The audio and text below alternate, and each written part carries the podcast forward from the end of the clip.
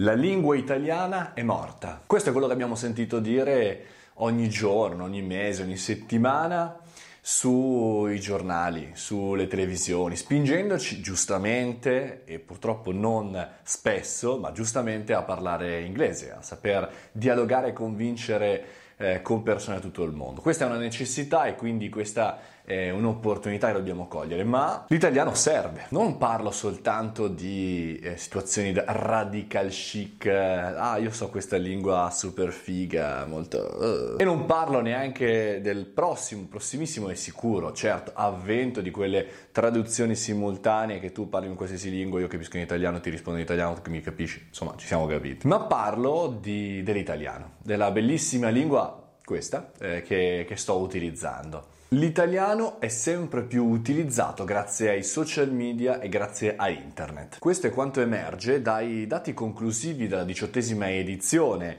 eh, della settimana della lingua italiana del mondo che si è conclusa in questo fine ottobre.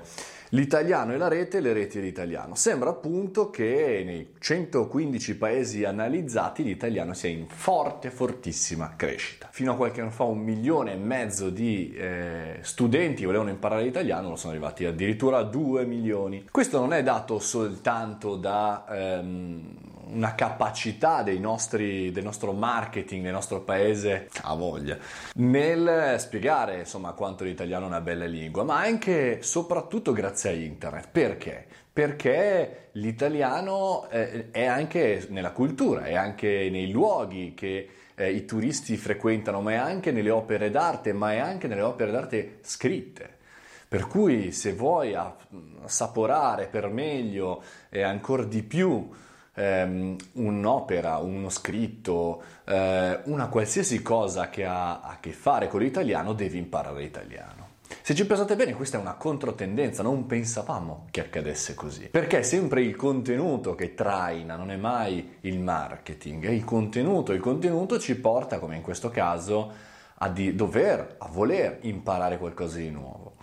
Questo secondo me è un bellissimo esempio, è una bellissima metafora di come in realtà noi stessi dovremmo governare le nostre aziende, le nostre attività da professionisti e da consulenti e anche da dipendenti.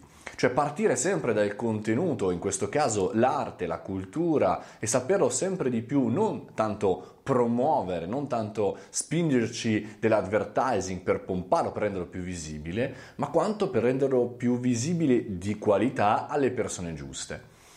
Eh, la lingua italiana continuerà, speriamo, eh, ad essere interessante e non vogliamo che diventi una lingua commerciale come l'inglese, ma eh, vogliamo che si colleghi alle nostre opere d'arte, ai nostri, nostri prodotti, ai nostri servizi.